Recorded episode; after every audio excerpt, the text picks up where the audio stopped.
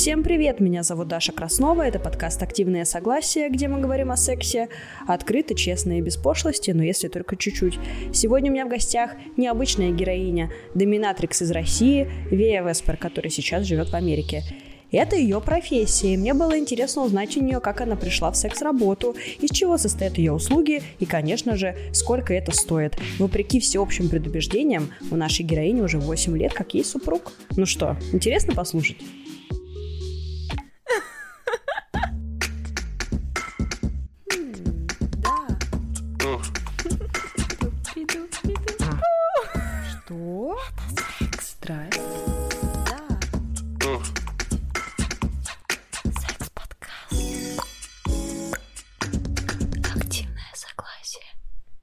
Вот ты себя идентифицируешь как доминатрикс, это как бы твоя работа или стиль жизни, не знаю. Расскажи ты, наверное, что это вообще за такое, потому что я думаю, что многим людям это будет удивительно услышать.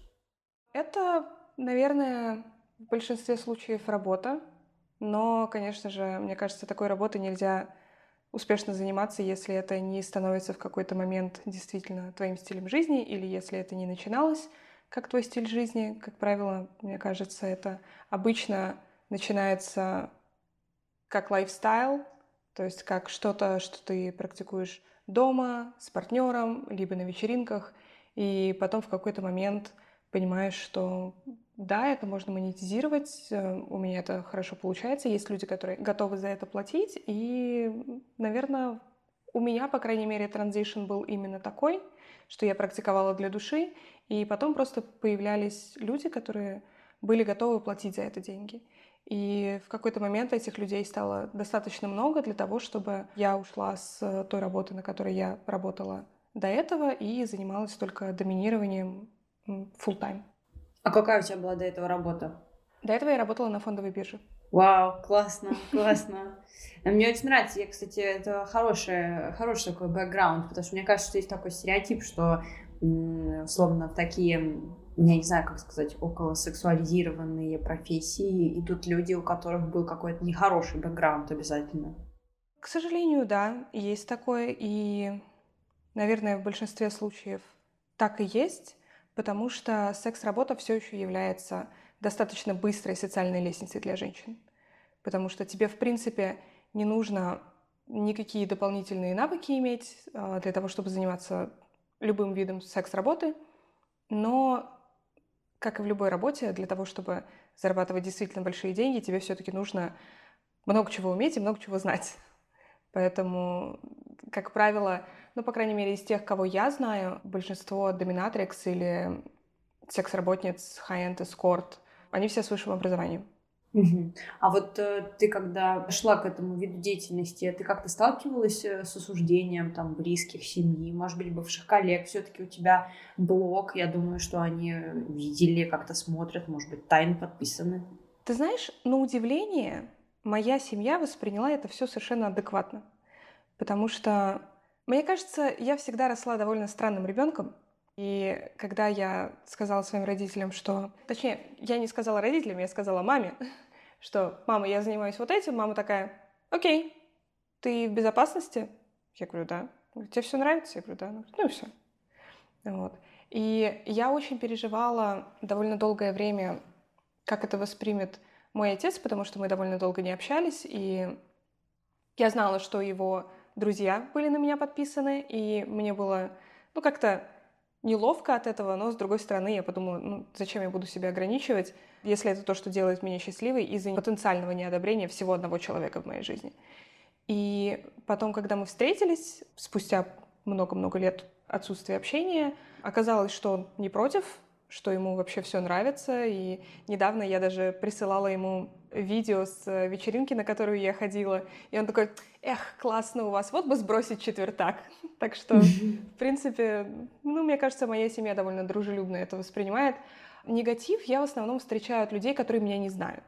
То есть это либо какие-то комментарии в интернете, либо это какие-то хейтеры. То есть до того, как люди меня встретили, э, у них э, есть негатив в мою сторону, а потом они знакомятся со мной поближе, и этот негатив постепенно исчезает.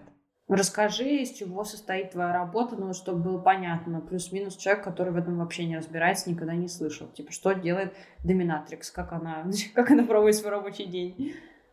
Доминатрикс начинает свою работу с того, что она предварительно встречается со своим потенциальным клиентом, который заказывает у нее сессию. И сначала происходит встреча, общение, обсуждение границ, потому что БДСМ — это потенциально опасная практика, и важно понимать, что все, что происходит на сессии, происходит с взаимного согласия всех участвующих. Неважно, платишь ты за сессию или нет. Это должно быть взаимно, и это должно быть безопасно для всех участвующих. Поэтому сначала у нас происходит общение с потенциальным клиентом, мы решаем, нравимся мы друг другу, не нравимся, какие кинки у нас совпадают, какие вещи мы точно не хотим друг с другом делать. И потом мы начинаем сессию, в которой я делаю разные вещи с людьми. Как правило, это либо вербальное унижение, либо это причинение боли различными способами. Иногда бывают сессии, когда клиент просто отдает мне все свои деньги, или мы идем на шопинг, он мне покупает какие-то дорогие вещи, потом мы идем в ресторан и расходимся. То есть э, момента причинения боли в этот момент нет. Но, как правило, большинство моих сессий, они все-таки включают в себя какое-то физическое воздействие. Я причиняю человеку много-много боли, э, либо много-много унижения, либо какого-то другого физического воздействия. И в конце мы обнимаемся, я его успокаиваю, говорю, что все хорошо, все закончилось, можно идти домой. И все, и мы расходимся. И потом в конце, может быть, через пару дней они пишут мне имейл о том, как все произошло, потому что для меня очень важно получать фидбэк от людей, с которыми я виделась. Потому что, в принципе, в лайфстайл BDSM цикл сессии происходит именно так. То есть сначала идет обсуждение, потом идет сессия, потом идет забота после сессии, и потом идет разбор полетов. И на основе этого разбора полетов происходит следующее обсуждение. И когда я работала в коммерческой студии, вот этого процесса его практически не было. И когда я начала зарабатывать сама, я поняла, что мне очень нравится этот инструмент, потому что он хороший, он действенный, он помогает, во-первых, мне лучше развиваться как профессионалу, а во-вторых, это вообще классный инструмент, который, я считаю, многие люди должны ввести в свое повседневное взаимодействие либо с партнером, либо с каким-то человеком, с которым у них будут какие-то интимные отношения или какие-то серьезные или длительные или глубокие отношения. Вот. А вот э, так, если тебя послушать, э, то кажется, как будто очень кайфово. Типа, ты встречаешься с человеком, э, как ты его унижаешь, или, или, может быть, даже как ты на него воздействуешь физически, ничего не происходит, я так не услышала никакого сексуализированного контакта, или, или он еще как-то может тебя вложиться, как-то э, заплатить тебе за что-то, э, сводить тебя на шопинг. Типа, сейчас все послушают и такие, блин, я тоже так хочу. Есть ли какие-то подводные камни в такой работе? Или какие-то особенности такие, о которых, ну, типа, может быть, не принято или не очевидно рассказать?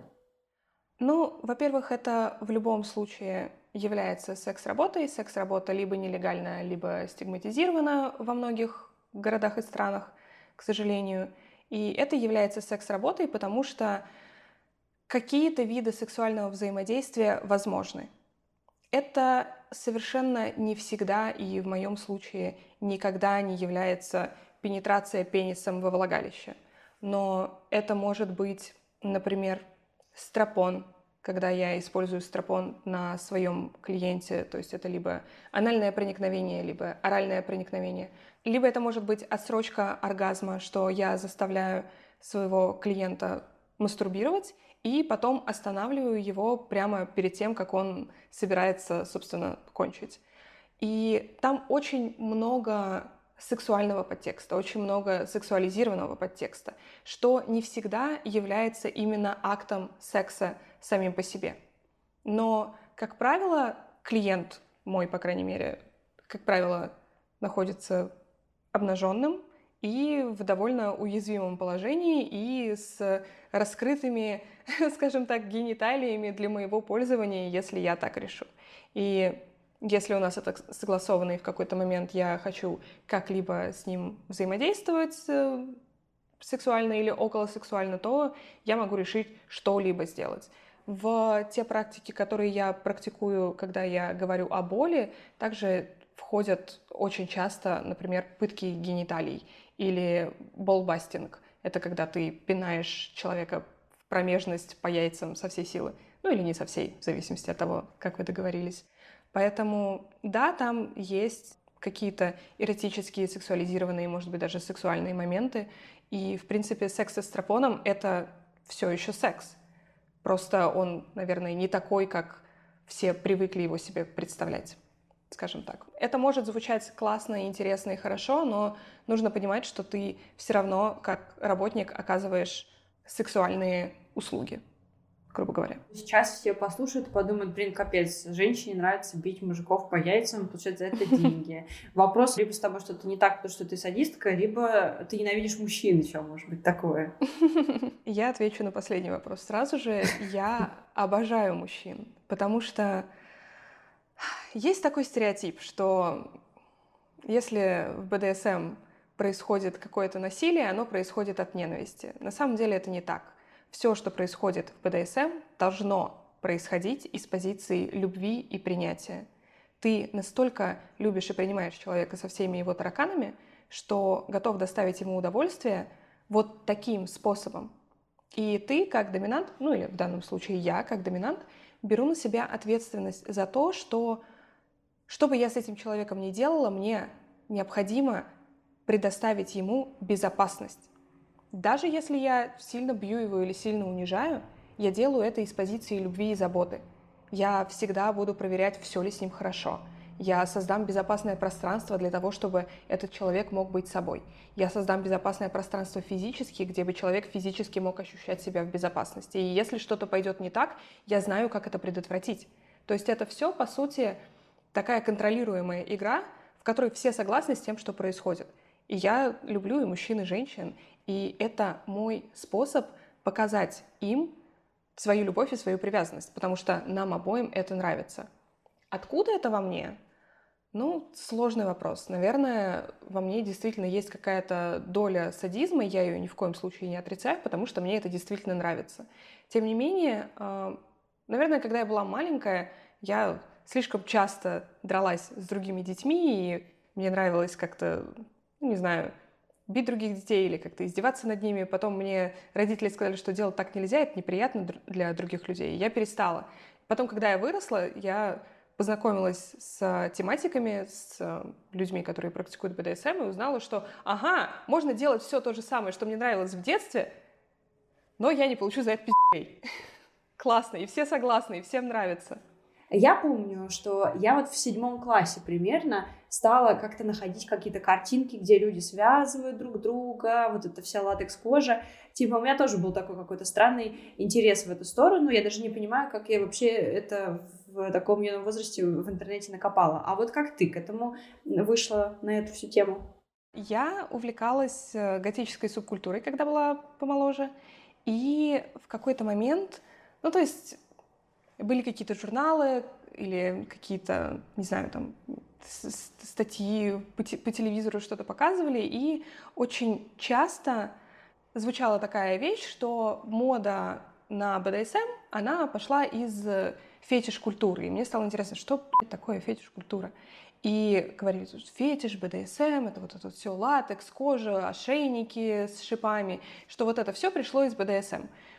И я слышала, что это такое. В некоторых журналах объясняли, что такое БДСМ. То есть это какая-то динамика, где один человек бьет другого. Это садомазохизм. Что такое садомазохизм, я знала с детства, не знаю откуда. Ну, откуда знала. Ну, от, оттуда же, наверное, откуда я знала, что, не знаю, а, однополые отношения — это нормально. От родителей, наверное. вот. И в какой-то момент я попала на одну готическую вечеринку, на которой э, присутствовал местный БДСМ-клуб, и они устраивали перформанс. Сначала они практиковали друг на друге какую-то публичную показательную порку, и потом один из них повернулся к зрителям и сказал, ну что, кто хочет быть выпоротым? И я, как человек, который вообще за любой кипиш, кроме голодовки, увидела, что никто не согласен, такая, давайте я. Мне было так интересно. И меня привязали к кресту, а, меня начали публично пороть. Это было очень интересно, потому что в этот момент, ну, для меня, по крайней мере, случилось несколько вещей сразу. Я очень люблю быть в центре внимания, и мне нравится, когда на меня все смотрят. Я с детства пела на сцене, то есть там выступала, занималась в театре, и мне вообще это, в принципе, очень нравится. А здесь я была на сцене, на меня все смотрели, но мне одновременно было больно, и при этом я была, ну, раздетая. Я никогда в жизни не была раздетая на людях до этого. И это был очень необычный опыт. И мне, с одной стороны, было любопытно от того, что мне вообще не было стыдно. То есть у меня не было вот этого момента стыда, и я поняла, что, блин, быть обнаженной на людях мне, в принципе, нравится. Ну, то есть даже какие-то вот эти внутренние зажимы, которые, как правило, у нас есть, что надо прикрыться, что что-то что не так, что тело это стыдно, это срамное, у меня почему-то в тот момент этого вообще не было. И мне стало интересно, почему. И с другой стороны, мне в этот же момент наносили удары флогером, которые были достаточно болезненные. Но контекст нанесения этих ударов был не такой, как, допустим, когда меня родители по жопе били за то, что я вела себя плохо. То есть меня не наказывали. И вот этот психологический контекст у меня очень сильно отложился, и мне стало интересно, блин, наверное, когда тебя, не знаю, там, бьют по жопе ремнем за то, что ты плохо себя вел, все-таки контекст в этом есть, когда ты понимаешь, что это наказание и унижение. А в отрыве от этого контекста боль, она совершенно по-другому воспринимается. И я там 10 минут стояла, пока меня пороли, да, и у меня просто был какой-то, я не знаю, совершенно новый экзистенциальный experience в этот момент.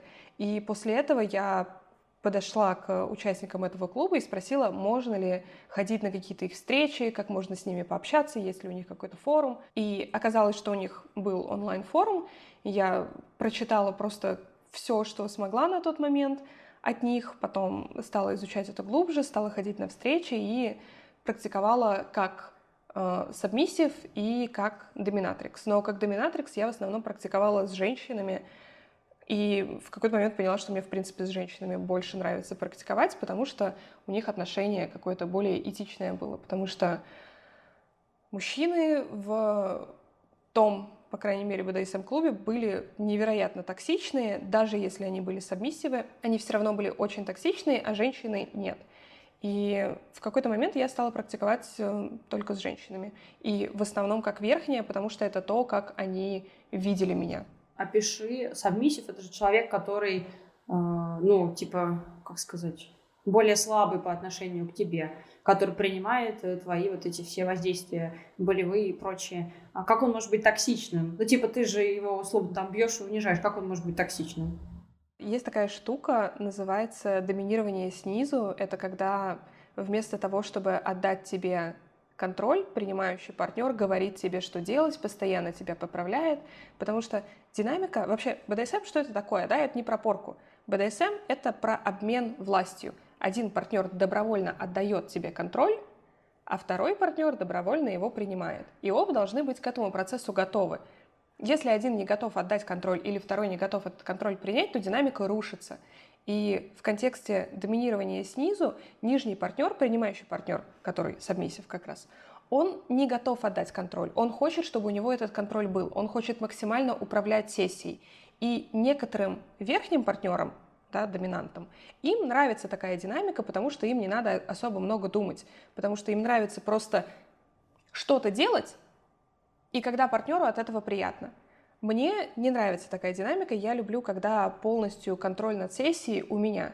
И токсичные сабмиссивы могут доминировать снизу, могут пытаться нарушить твои границы, могут пытаться сказать, ой, а вот, а вот сделай вот это со мной. Если я уже даже озвучила, что я не хочу этого делать, они будут все равно настаивать или они будут умолять. или они будут пытаться меня потрогать, или они будут пытаться как-то, я не знаю, склонить меня к какому-то взаимодействию, даже сексуальному взаимодействию, на которое я не согласна. Могут сказать, ну а что ты, ты же такая красивая, ну давай разденься, ну давай голенькая, типа меня побей, мне же так приятно, вот я же голая, а ты нет, понимаешь? И вот эти разные манипуляции, они как раз и являются токсичными. Да, вероятность того, что он, я не знаю, как-то физически причинит мне вред, он, наверное, гораздо меньше, но, тем не менее, психологически сабмиссивы мужчины бывают невероятно токсичными. И вот в том клубе практически 100% мужчин, которые там были, они были очень токсичными, потому что они считали, что даже если я сабмиссив, ты женщина, и ты будешь делать то, что я тебе сказал. Даже если ты доминатрикс, ты все равно здесь для моего удовольствия, а не наоборот. Угу. Я тут просто хотела, почему я задала этот вопрос, мне хотелось разделить, насколько я знаю, есть такое направление совмиссивов, которые не, не принимают эту роль до конца, и, по-моему, даже есть какой-то термин, типа брат, что-то такое. Брат. А, да, да ну, видите, я уж в теме. А другое, это когда просто человек токсичный и, условно, договоренности не соблюдает. Ну, типа, что есть две разные, условно, механики. А, но у меня был вопрос, вот пока ты рассказывала, ты сказала, что ты попробовала себя в роли сабмиссива, а в итоге стала доминатрикс, потому что тебя женщины видели вот так. Мне вот mm-hmm. это очень интересно, твоя трансформация, потому что мне казалось, что уж если ты какую-то роль на себя берешь, ну, она, значит, у тебя изнутри как бы происходит, да, и как ты можешь ее поменять. Вот расскажи мне вот это. Все эти динамики, они не существуют в вакууме. Очень часто они пересекаются в каких-то совершенно непредсказуемых моментах. То есть так же, как, например, есть сабмиссив, это человек, которому нравится отдавать контроль, и есть мазохист, это человек, которому нравится получать удовольствие от того, что ему причиняют боль. И не все сабмиссивы любят боль, и не все мазохисты любят унижение. И это просто человеческий фактор – мне нравилось получать боль, потому что я люблю новые ощущения, я люблю физические ощущения, я люблю физическое взаимодействие со своим телом. Но мне не нравилось, мне не нравился контроль, мне не нравилось, что меня унижают. Мне не нравилось, когда мной пытаются командовать, мне не нравилось, когда мне говорили, что делать. Ну, то есть вот весь момент, когда мне нужно отдать контроль, у меня он вызывал постоянно какое-то отторжение. И я думала сначала, что, может быть, это из-за того, что, ну, мужики доминанты себя так ведут, но потом я попробовала с девушками и поняла, что нет, мне не нравится. И я думала, что, может быть, ну, может быть, это просто со мной что-то не так. И потом, когда мои партнерши, женщины, начали приглашать меня в их пару в качестве доминатрикс, они первые увидели меня в этой роли, они первые увидели, что, ну, раз тебе вот это не нравится, но ты, в принципе, ты заботливая, ты классная, ты постоянно спрашиваешь, э, как я себя чувствую, ты хорошая доминатрикс для меня. Может быть, ты попробуешь это и с другими. И когда я попробовала, я поняла, что да, они были правы, они в правильную сторону меня видели. Просто у меня сложился стереотип на тот момент, ну просто потому что я не очень много знала, на тот момент у меня сложился стереотип, что доминантом может быть только мужчина либо какая-то большая взрослая женщина такая, знаешь, вот такая тетя Света какая-нибудь. Такая просто баба У меня нет такой ассоциации с тетей Светой. У меня были просто потому, что вот э, женщины-доминатрикс в этом клубе были именно такими. То есть я воспринимала исключительно через то, что я видела. Во-первых, люди все, кто были в этом клубе, они были на 20 лет минимум старше меня. В моем опыте, в моем восприятии доминатрикс выглядит прям как ты. Я сейчас опишу. Значит, передо мной сидит Давай. такая стройная девушка с зелеными глазами или серыми и с темными длинными волосами. Ну, короче, прям как будто бы вот реально, если бы я рисовала доминатрикс, я бы тебя нарисовала. Это очень интересно. Но просто я все равно, мне тут хочется чуть покопаться, потому что интересно. Давай а почему ты не, не была, почему ты себя не идентифицировала как вот этого нижнего, который не хочет отдавать контроль? Просто я не понимаю, вот если ты, э, значит, хочешь физического взаимодействия со своим телом, ты сказала, что тебе нравится, когда тебе боль причиняет, то получается, что ты в сессии, когда ты причиняешь боль, ты же кайфа не получаешь тогда. Тебя-то никто не трогает. Получаю. Я получаю огромное психологическое удовольствие от того, что я что-то делаю. Просто на тот момент, когда я испытала первый субмиссивный опыт, я не знала, что можно как-то еще. То есть, понимаешь, для меня это был момент, что я как слепой котенок что-то там на ощупь пыталась трогать, что-то там, а, а, вот это попробовала понравилось, вот это попробовала не понравилось. И все равно, тем не менее, я очень долго позиционировала себя в своей голове как нижняя или как э, принимающий партнер. Да, мне нравилась боль, но мне не нравилось все остальное, что со мной делают. И когда я в первый раз попробовала сама делать что-то с другим человеком, я поняла, что нет, блин, я не нижняя, мне нравится вот это. Просто у меня очень долго не было возможности попрактиковать это с партнером, который мне нравится, либо попрактиковать это в удовольствие. Но как бы, да, мне до сих пор нравится боль, и я до сих пор иногда могу провести сессию с а, другим доминантом и другим доминатрикс, где я принимаю какое-то физическое воздействие. Мне очень нравится, когда меня связывают, мне очень нравится челлендж, который вызывается болью, мне очень нравится Э, испытывать ощущение страха, но это все в очень, скажем так, лимитированных и максимально контролируемых обстоятельствах. Мне все равно нужно в этот момент контроль держать. Быть нижним мне нравится на 10%. Быть доминантом мне нравится на 99%. Просто когда я в первый раз попала в тему, я зашла в нее как нижняя, и я не знала, что можно по-другому. И потом, когда я начала пробовать много разных вещей, я поняла, что мне нравится быть верхним партнером гораздо больше, чем нижним.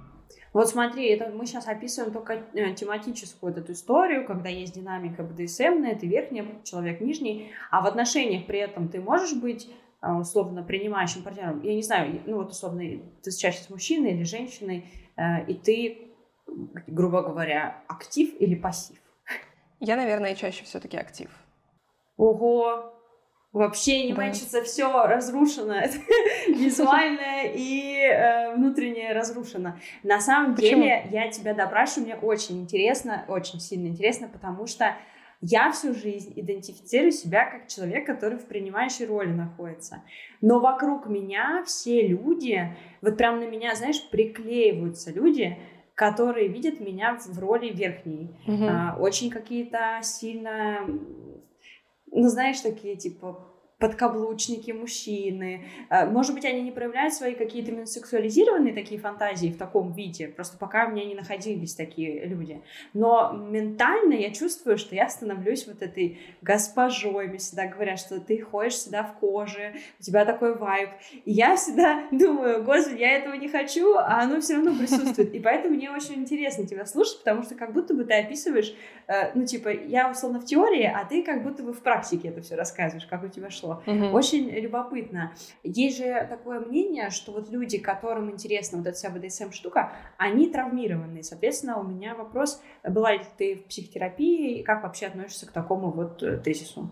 Ты знаешь, я была и есть в психотерапии с э, довольно нежного возраста, и по моему опыту, встречаясь с огромным количеством различных тематиков, я могу сказать, что это, наверное, ну, 50 на 50. Есть люди, которым нравится БДСМ, или они приходят в БДСМ, потому что они хотят что-то проработать, потому что у них есть какая-то травма, и они пытаются либо как-то от нее избавиться, либо как-то проецируют через это. Но есть другие 50% людей, которым просто нравится все, что происходит. Ты знаешь, это ты, во-первых, никогда не угадаешь, во-вторых, э, можно, конечно, очень долго спекулировать на том, что нет здоровых, есть недолеченные, но, как правило, это же не про травму, это же про доверие, это про принятие, про принятие партнерами друг друга, про создание безопасной обстановки друг для друга. И вот это в первую очередь важно.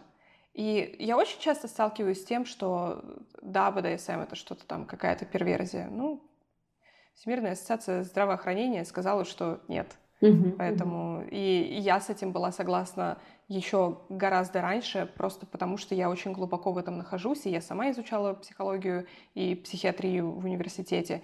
И мне это очень интересно, и я видела, что это просто другие грани развития человеческих вкусов и человеческой сексуальности. Меня когда спрашивают, почему людям нравится боль, это же неприятно. Я всегда это сравниваю с тем, что людям нравится острое есть. Это тоже, блин, больно. Я вот не могу. Нет. Или, ну почему людям нравится быть униженными, или почему им нравится пугаться, да? А почему люди ходят кататься на американских горках, прыгают с парашютом? Почему люди смотрят хоррор-фильмы? Почему люди отмечают Хэллоуин? Это же тоже взрыв каких-то эмоций, которые, с одной стороны, негативные, да, те, что тебе нравится пугаться, тебе нравится, когда тебя там, я не знаю, роллокостер вот туда вот, туда-сюда на американских горках тебя ебашит. Ну, не знаю, кому-то это неприятно, а другим людям это доставляет удовольствие. Это разные границы чувств. И почему-то есть такой стереотип о том, что все чувства, которые приносят человеку удовольствие, они все должны быть обязательно какие-то вот ванильные, такие вот хорошие, добрые, нежные. Но на самом деле человек достаточно сложное существо, и мы созданы такими, какие мы есть, для того, чтобы испытывать весь спектр ощущений. Просто можно их испытывать в какой-то токсичной среде, можно их испытывать случайно, а можно их испытывать в контролируемой среде специально. И потом из этих эмоций как-то либо эти эмоции трансформировать, либо самому трансформироваться через них и понимать, что я вот через это прошел, я вот это выжил, я, блядь, вообще непобедимый. Это же так круто. Да, действительно, есть такая романтизация всех этих милых э, радостей, но при этом человек может ощущать себя супер радостно, когда он ведет себя говнильски и токсично. Например, там, э, знаете, вот на ум почему-то мне пришла какая-нибудь такая э, бабушка или мама, которая советы раздает свои всем, и они всех бесят, да, но она кайфует от этого, и типа вот, она как бы такая, я забочусь о вас, на самом деле это супер токс. Угу. А тут может быть условно какая-нибудь э, сессия, где все друг друга избили, но это все обсудили, потом проговорили, потом еще обратно связи обменялись, обнялись, чай попили. Ну, то есть как бы такое. А когда э, первично на это смотришь, ну, конечно, кажется, что вы там сидите в подвале, все извращенцы и все такое. Вот. Ну да. Ну, как мы, как мы знаем, настоящие самые страшные преступники — это не те, кто ходят в коже и катаются на мотоциклах, а те, кто придут к вам в выглаженном костюме, белой рубашечке и с милой улыбкой. Здесь то же самое. Как мэчится твоя работа с чувствами. Вот, например, если ты кого-то любишь, вообще мне хочется полную картину, значит, ты кого-то любишь, а, как ты обсуждаешь это со своими партнерами? Бывает ли такое, что твои партнеры это твои клиенты? Как твои чувства к какому-то человеку отражаются на твоей работе, на твоих сессиях, например?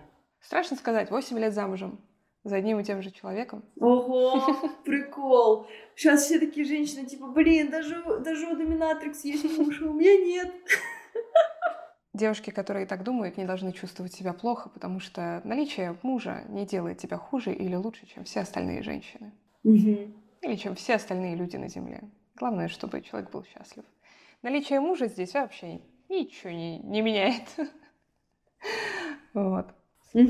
Но да, я уже 8 лет замужем, и, как правило, мой партнер — это мой муж. Хотя бывают разные варианты. Мы в таких более-менее свободных отношениях с ним. Э, он знает о том, что у меня бывают разные партнеры.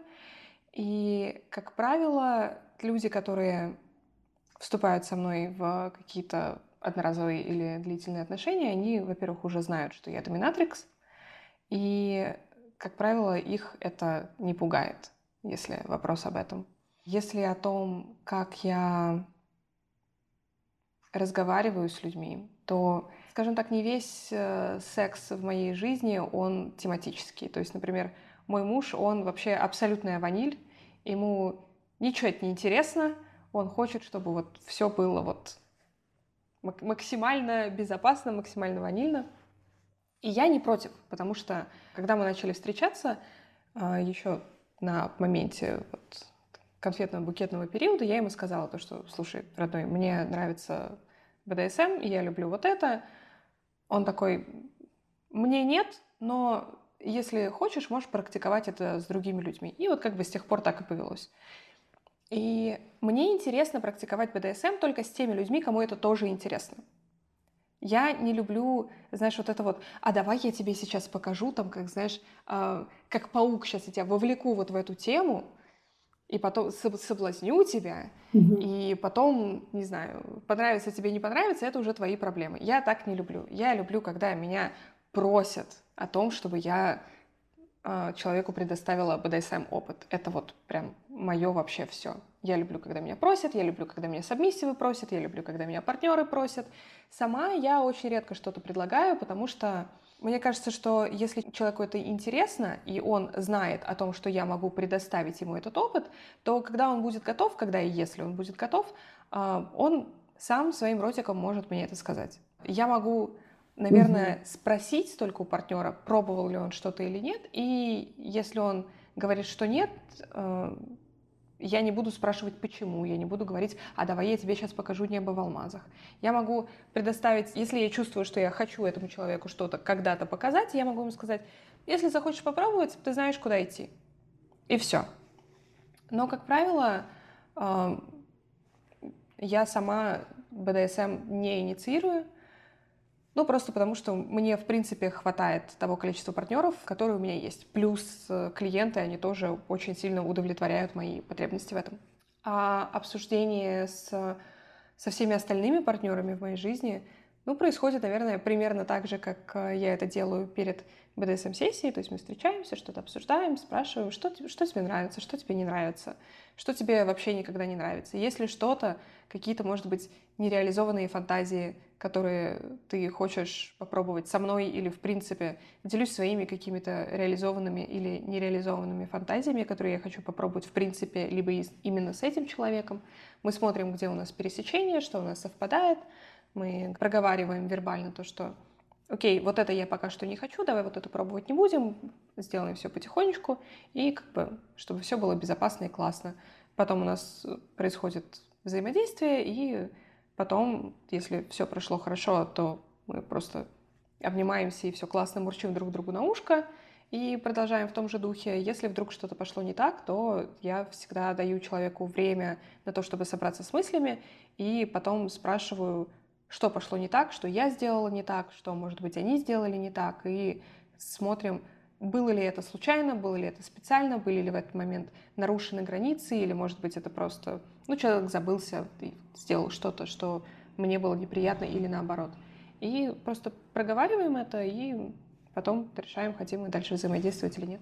А как вы с мужем решали или решаете вопросы ревности, например? Вы же тоже как-то шли, наверное, к этим открытым отношениям? Или просто тоже, вот я не люблю, я не доверяю просто таким историям, когда вы такие встретились, он такой, блин, я ваниль, а ты делать, что хочешь, и такая, ну и супер, будем классно жить, я вот доминатрикс, ты будешь такой нежный мой. Вот, неужели ничего не происходит у вас такого? Никаких обсуждений? Ты знаешь, у него... Нет, мы вообще, мы проговариваем с мужем все. Спасибо огромное богине за то, что она мне послала в жизнь мужчину, который умеет ртом разговаривать, а не только кунилингу хорошо делать. Спасибо богине. Но да, мы с самого вообще, наверное, мне кажется, весь этот брак работает как раз из-за того, что мы все проговариваем, что нам нравится друг в друге, что нам не нравится. И да, у него, безусловно, были моменты ревности, но у него больше были моменты ревности а, даже не к моим партнерам, а к моим клиентам. Потому что он видел, особенно когда я только-только начинала работать, он видел, что мне дарят какие-то дорогие подарки, а я это все очень люблю. А он тогда работал на работе, на которой он не мог себе позволить постоянно дарить мне такие подарки. А тут я домой, тут то, то вот это принесу, то вот это принесу. И я вся такая радостная и счастливая. И у него возникло вот это ощущение, то, что, блин, вот они тебя тут сейчас подарками задаривают, ты такая радостная, и ты из-за этого от меня уйдешь кому-нибудь из своих клиентов, потому что у них денег больше. И я проговорила с ним это, я говорю, милый, ты знаешь, если бы меня интересовали деньги, с тобой бы я была в последнюю очередь. Но меня интересуешь ты, мне нравишься ты, я хочу быть с тобой, я выбрала тебя. И я ему прям посадила его, и я ему расписала, что я с тобой, потому что вот это, вот это, вот это. Это не просто там «я тебя люблю не за что-то, а вопреки всему». Нет, я знаю, за что я тебя люблю, я знаю, за что я тебя ценю, и вот эти вещи, за которые я тебя люблю и ценю. И я не знаю, есть ли в этом мире еще какой-то человек, который может вот это все именно в этой комбинации мне предоставить. Я это адекватно понимаю.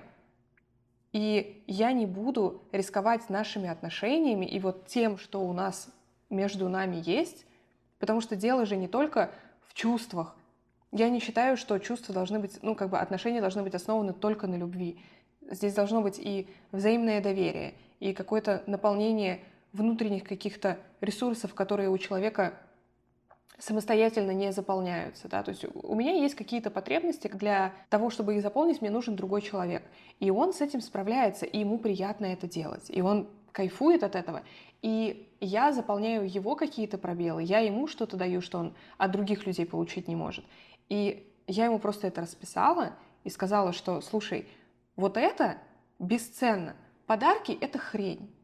Это просто им хочется завоевать мое доверие. Да, клиенты живут в фантазии, что если он подарит мне достаточное количество подарков, то когда-нибудь я там, не знаю, с ней зайду до него и, возможно, стану его там какой-то подружкой или девушкой. Но, во-первых, большинство моих клиентов достаточно взрослые люди, которые понимают, за что они платят, и они понимают, что да, это все-таки платные отношения, и они вот здесь начинаются, вот здесь заканчиваются. Во-вторых, если у них есть эта иллюзия, то, ну, как бы, окей, эта иллюзия помогает мне зарабатывать больше денег. И все. И когда я ему это описала, он, в принципе, понял, у него пару дней, наверное, ушло на то, чтобы как-то это внутри себя принять, но все это было, ну, сколько, наверное, лет шесть назад. Мы это проговорили, мы больше никогда к этому не возвращались. Сталкивалась ли ты с осуждением внутренним или внешним, что ты меркантильная какая-то и вот это вот все? Ты знаешь, наверное, да, но так как я действительно меркантильная, ага. тут как бы я ни, ничего не могу людям как бы ответить такого, знаешь, ну как бы ты меркантильная, да. Ты любишь деньги, да, люблю, очень сильно. Но это не все, что я люблю, и это не все, что я ценю в людях, и это, ну как бы, да, мне нравятся эти вещи, да, мне нравится окружать себя красивыми вещами, да, мне нравится зарабатывать много денег, да, мне нравится, когда мне дарят огромное количество денег, и мне это достается легко. Это классно, это приятно, я чувствую себя охуенно в этот момент. Но это же не все во мне, я надеюсь. И если кто-то видит во мне только это, ну, как бы окей, я здесь не для того, чтобы всем доказывать, что я хорошая, белая и пушистая, потому что никто не хороший, не белый, не пушистый. Люди сложные. Сколько стоит сессия БДСМ? Сколько стоит БДСМ-сессия с тобой? Со мной сессия начинается от 2000 э, долларов. Это два часа минимум. Всегда два часа? Всегда минимум два часа. Как правило, пять. А почему? Что, что мы делаем пять часов? Расскажи. Ой, за пять часов можно вообще очень много всего сделать. У меня есть огромное количество клиентов, которым, во-первых, я уже очень давно не ищу новых клиентов. У меня все мои клиенты — это те, кого я знаю больше двух лет. И им нравится общаться со мной. Они продолжают ко мне возвращаться не только потому, что я хорошая доминатрикс, но и в том числе потому, что я хороший, интересный человек. И в первые пару часов мы можем просто сидеть разговаривать. Мы можем пойти куда-то вместе. Мы можем, не знаю, выйти на ужин, и им приятно это делать, потому что я умею одеваться, умею себя вести на людях. Им приятно, знаешь, какая-то такая, типа, статусная штука, вот выйти в свет с, с девушкой, которая знает, какой рукой там, не знаю, нож держать, какой рукой вилку держать.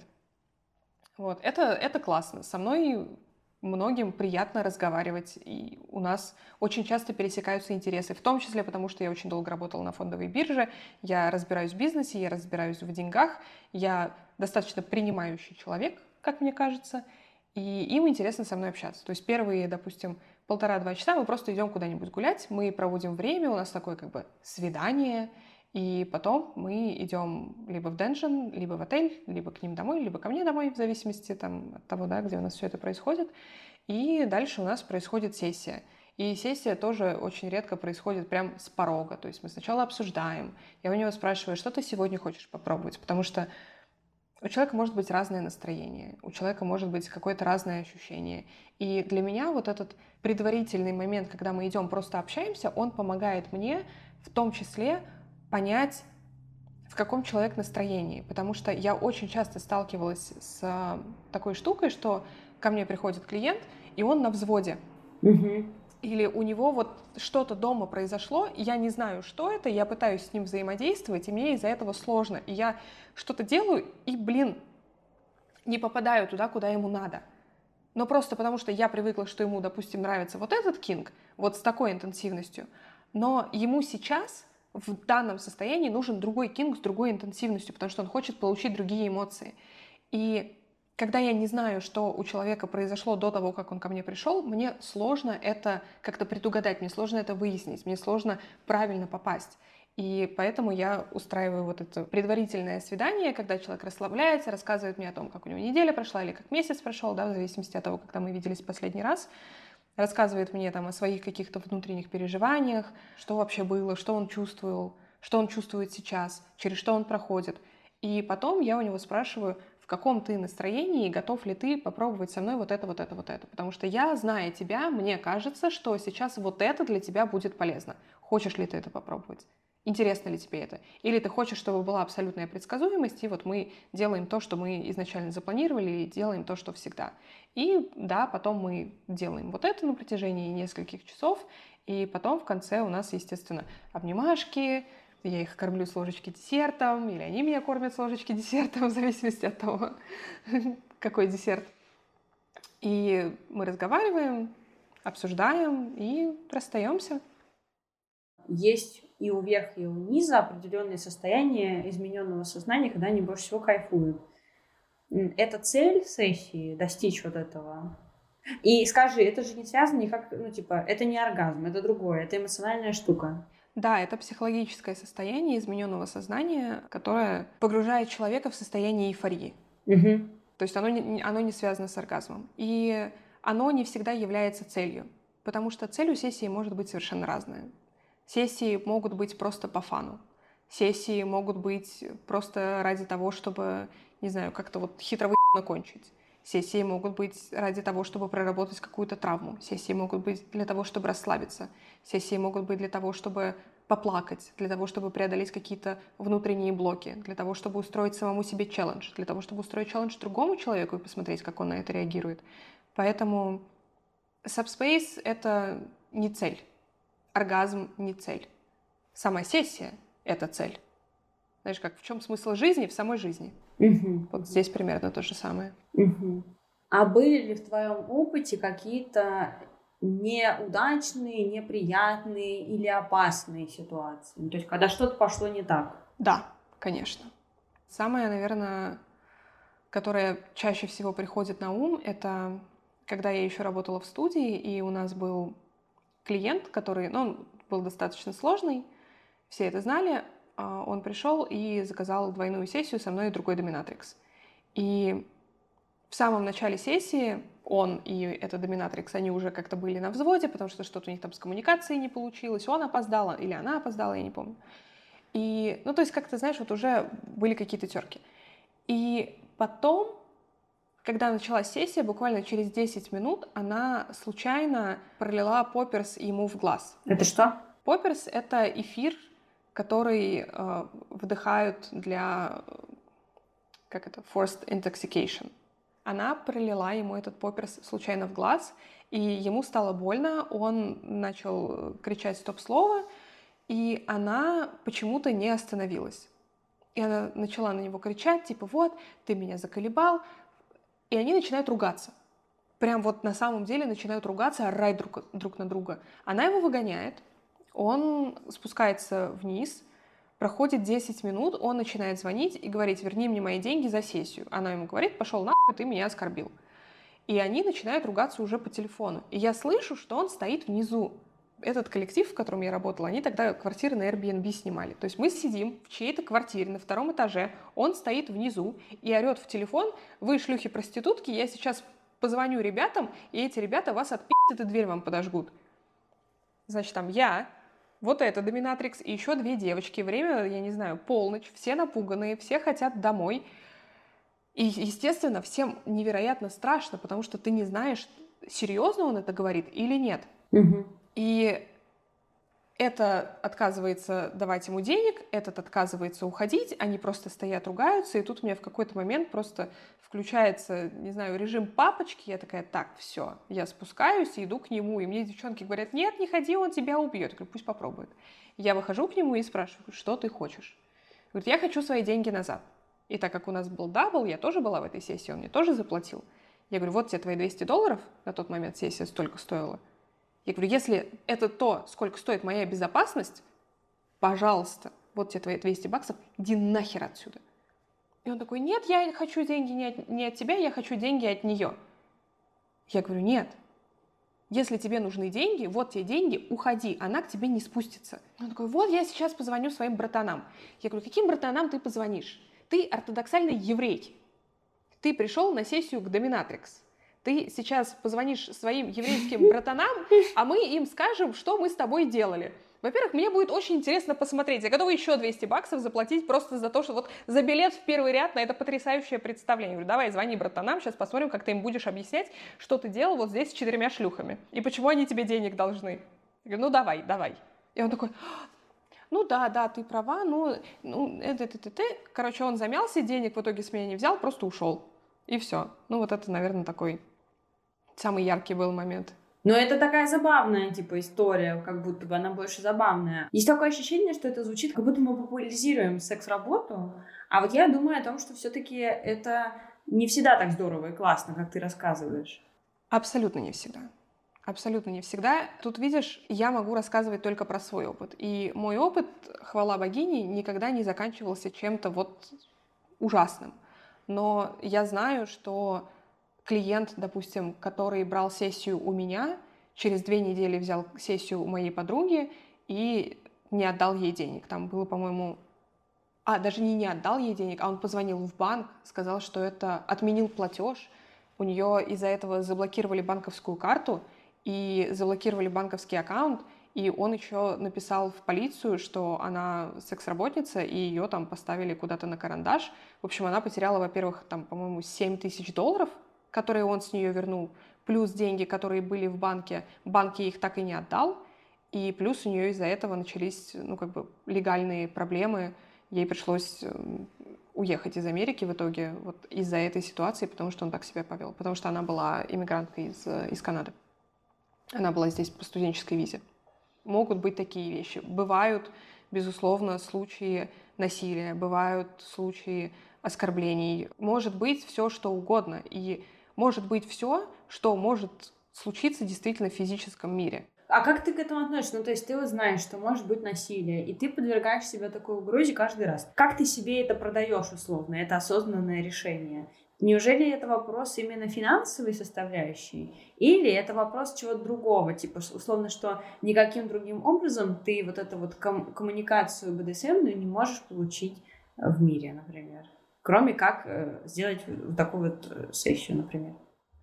Я могу, во-первых, получить коммуникацию БДСМную как-то, ну, не обязательно делать это за деньги. Mm-hmm. Тут, видишь, вопрос в том, что, во-первых, я как профессионал и всем профессионалам, кто это слушает, советую обязательно делать скрининг клиентов, и это то, что в Америке поставлено на поток. То есть перед тем, как встретиться с новым клиентом, мы спрашиваем его паспортные данные, мы спрашиваем отзывы от других секс-работниц, с которыми он встречался, то есть он должен предоставить контакты женщины, с которой он работал. Я ей пишу и спрашиваю, привет, такая-то, такая-то, знаешь ли ты вот этого вот мужика, была ли у вас совместная сессия? Если она говорит, что нет, он врет, все, красный флаг, я не буду с ним видеться. Если это новичок, то я прошу у него его паспортные данные, я проверяю его страницу на LinkedIn, я могу позвонить ему в офис, чтобы проверить, ну, просто позвонить с левого телефона и спросить, тот ли этот человек или нет, и потом написать ему то, что я тебе звонила. И это то, что помогает мне обезопасить себя перед тем, как я еще с человеком встретилась. Я могу проверить, и в Америке это открытая информация, был ли этот человек судим. Если был, то за что? А, был ли это там, допустим, грабеж или насилие или еще что-то, да, или там домашнее насилие, все что угодно. Опять же, если был, то мы не увидимся. Есть потенциальные клиенты, которые настаивают на том, чтобы я все равно с ними встретиться. Говорит, ой, да это там жена, вот это вот домашнее насилие, там пи***а подала на меня. Это на самом деле не так было. Я прям, все, мужик. И вот это говорит о тебе гораздо больше, чем, блин, твоя существующая судимость. То, что ты вот это отрицаешь, так говоришь, типа, нет, все, сорян. И то, как я себе это продаю, ты знаешь, случаи насилия со мной случались вне сессий. Ага. Случаи насилия со мной случались э, во дворе около дома, в отношениях, в длительных отношениях, в длительных моногамных отношениях с партнером – Я понимаю, что это такая тема, от которой ты не застрахован, тебя ни, ничто от нее не убережет. И если человек в какой-то момент у него что-то переклинит, и он захочет нанести тебе вред, это может случиться где угодно. Тебе может нанести вред твой возлюбленный, твой родитель, твой родственник, твой друг, неизвестный человек, которого ты первый раз в жизни видишь, который просто догнал тебя на улице. Мир вообще, в принципе, опасный. И вот это то, как я объясняю это себе. Я могу сделать все, что от меня зависит для того, чтобы минимизировать свои риски. Но, как я уже сказала, все самое плохое произошло со мной за пределами сессии только потому, что я не была к этому готова. И все. А вот скажи, вот ты э, живешь в Америке, а вот если бы ты жила в России, ты бы тоже могла так активно говорить об этом, так свободно продвигать свой блог и т.д. и т.п.? Я же вещаю на русскоязычную аудиторию, и я приезжаю время от времени в Россию. Как бы я, я не знаю, почему нет. Я не понимаю, почему нет. Ну, то есть я понимаю, да, что, может быть, там кто-то может э, встретить меня на улице и там условно отпить внезапно. Но и такие потрясающие щедрые предложения поступали иногда в комментариях под видео на YouTube, что мы, мы тебя найдем и изнасилуем. Но, понимаешь, дело не в том, что я доминатрикс. Как бы хейт и угрозы, они поступают любому человеку, который более-менее получает какую-то публичность. Я не знаю, поступают ли они тебе, но уверена, что большинству блогеров так или иначе как-либо угрожали. Или писали какую-то дрянь? Ну, было один раз неприятно. несколько раз у меня был такой массовый какой-то бум хейта неприятный. Короче, больше всего меня захейтили за подкаст «Почему мужчины развязывают войны». Меня просто мужчины тогда писали, и это было очень смешно, потому что мы обсуждали в подкасте, типа, почему мужчины такие агрессивные и, ну, используют вообще насилие как способ mm-hmm. коммуникации. И мужчины же писали мне, типа, мы тебя убьем, мы тебя сожжем, и я такая, боже, как бы, ну, одно подтверждает да. другое. В общем, здорово было мне в эти дни. А ты когда-нибудь задумывалась о том, что ты взрослеешь? Ну, то есть, например, хотела ли бы ты родить ребенка? Или, например, что ты думаешь про старение? Ну, то есть, можешь ли ты быть доминатрикс там в 50 лет, в 60 лет? Какой вообще твой взгляд на будущее? Я не хочу ребенка. Это сто процентов. Никогда не хотела и вряд ли когда-нибудь захочу. Мне сейчас 33 года, мне говорят, подрастешь, изменишь свое мнение. Все еще жду, когда оно изменится, пока нет. А, у меня есть кот. Вот. Кот — это потрясающе. Да. Я, наверное, могу быть доминатрикс и в 50 лет, и я знаю, что есть потрясающие доминатрикс старшего возраста с огромным опытом, которые до сих пор невероятно популярны. Они также практикуют в Соединенных Штатах. Я знакома с ними, я встречалась с ними. Это просто невероятные женщины. Я не думаю, что я буду этим заниматься, просто потому что у меня сейчас уже пару лет сдвигается фокус немного на другие вещи, и мне больше интересна какая-то более психологическая история. То есть мне, понимаешь, я очень люблю карьерный рост, и я очень люблю постоянно чего-то достигать нового. И будучи сейчас доминатрикс, я понимаю, что я могу отточить свои навыки, я могу уметь что-то еще, я могу не знаю, там, э, хлыстом мухи в глаз попасть. Но, допустим, я могу зарабатывать больше денег, если мне этого захочется. Я могу еще сильнее повысить э, ценник, хотя, мне кажется, вот пока что, по-моему, выше не бывает. Вот у меня сейчас максимальный ценник. Но как бы, да, я могу проводить больше сессий, да, и зарабатывать больше денег. Но стать, там, я не знаю, э, условно, из junior dominatrix в senior dominatrix я уже не могу, потому что я уже senior dominatrix, выше уже не бывает. И мне не интересно открывать свой денжен, э, но мне интересно тренировать э, других женщин, мне интересно обучать других женщин, потому что я вижу, насколько это изменило меня, насколько это помогло мне лично с какими-то своими собственными противоречиями справиться и есть вероятность того, что я на Чили как раз вот из-за того, что я в какой-то момент приняла, что я такая охуенная, что мужики за деньги готовы мне просто ноги, блядь, облизывать. Я хочу, чтобы все женщины ощущали этот уровень собственной охуенности. А у тебя нет ощущения, что вот эти люди, которые готовы облизывать тебе ноги, что они, а, знаешь, типа низшего сорта? Вот так. Абсолютно нет такого ощущения, потому что я знаю все этих людей в жизни, и это потрясающие люди. Спойлер алерт, без имен, но у меня в клиентах были довольно известные селебрити, которые, ну ты, глядя на них, они там стадионы собирают, не подумаешь на них, что они люди низшего сорта. К тому же я считаю, что обожать свою женщину настолько и принимать в ней все, вплоть до кончиков ее пальцев на ногах, мне кажется, это прекрасно.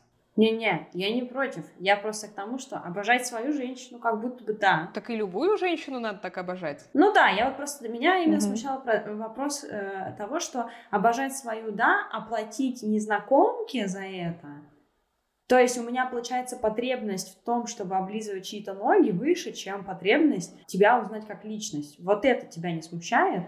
Ты знаешь, нет, потому что потребность заплатить, она рождается не из-за того, что я не могу это получить бесплатно. Она рождается из-за того, что, и многие профессионалы в секс-работе со мной согласятся, мы предоставляем сервис без вот этого вот сходить на свидание, произвести впечатление, там, сделать что-то, что-то, что-то. То есть они узнают нас как личность, и мы узнаем их как личность. Но это не обязательно. Угу. Им не обязательно влюбляться в меня, хотя это все равно происходит, так или иначе, со временем. Но, понимаешь, они точно знают, что придя ко мне, они будут в безопасности. Они получат то, что они хотят. Я буду соблюдать их границы. Я не психопатка. То есть все в порядке я буду там выглядеть определенным образом, э, я позабочусь о том, где мы встречаемся. Ну, то есть, знаешь, это, а, скажем так, они получают за эти деньги возможность не думать обо всем том, о чем думает человек, который идет условно на бесплатное свидание. Они все равно будут меня впечатлять, они все равно будут производить на меня впечатление, они все равно будут стесняться, они все равно будут сидеть и думать, господи, я надеюсь, что я ей нравлюсь. Это все равно будет. Но я со своей стороны, как э, человек, которому они платят, предоставляю безопасность, предоставляю конфиденциальность, предоставляю хороший experience и обещаю им то, что они, скорее всего, не уйдут разочарованными, если не будут себя вести как говно. И все что меня как клиента должно мотивировать возвращаться все равно в свои бесплатные отношения, грубо говоря. Если ты такая прекрасная, идеальная, все предоставляешь, полный набор, типа, и удовлетворяешь все мои потребности, грубо говоря. Почему тогда люди не переходят в формат вот этих вот отношений совсем по договоренности, грубо говоря? Как тебе кажется? Большинство моих клиентов уже состоят в каких-то отношениях, так или иначе, и просто по какой-то причине не могут практиковать это со своими партнершами. Тем не менее, я, кстати, всегда настаиваю, чтобы они своих женщин ко мне водили. Если женщина хочет научиться, я готова ее научить. Угу. Да, я потеряю клиента, но я создам одну счастливую пару, и мне это очень приятно. Бывали такие? Да, да. У меня есть пары, которые только вместе ко мне ходят. Причем им обоим нравится. Еще у меня есть пары, в которых оба сабмиссивы и мальчик, и девочка. О, кайф. Вот, и это прям а, вообще такая красота. Вот. И бывают разные динамики. И, как правило, знаешь, ну, люди приходят за разным, люди приходят за чем-то новым, либо люди приходят за чем-то привычным и безопасным. Я не могу предоставить все я не могу предоставить им ежедневную поддержку, я не могу быть их девушкой, я не могу быть им, там, я не знаю, мамочкой, опорой, поддержкой, я не буду им готовить, я не буду выслушивать их проблемы каждый день, я не буду их партнером по жизни. Я буду их партнером вот в этот оговоренный промежуток времени. После этого мне желательно лучше даже не звонить и не писать, потому что я занимаюсь своими делами, и это мои границы. Есть клиенты, с которыми мы иногда переписываемся просто, а, привет, как дела, что у тебя там нового, ну, что там, как там твой проект. Но я не буду жить с ними, я не буду рожать им детей, я не буду их романтическим партнером по жизни. Да, я буду создавать иллюзию взаимной любви, Да, иногда это может быть совершенно не иллюзия, и очень часто мои клиенты мне действительно искренне нравятся, и мне прям приятно проводить с ними время, и мне иногда хочется видеться с ними чаще, но они не хотят меня чаще видеть, просто потому что эта динамика не на каждый день. Поэтому нет, существование партнера все равно, если человеку оно необходимо, то секс-работница не заменит обычные романтические отношения ни в коем случае. Просто потому что есть всегда лимит э, по времени. Возможно, у вас тоже на ум пришла э, вот эта фраза про все профессии нужны, все профессии важны. А, однако я хочу сказать о том, что все-таки, когда мы говорим про секс-работу, мы говорим про вовлечение людей в проституцию.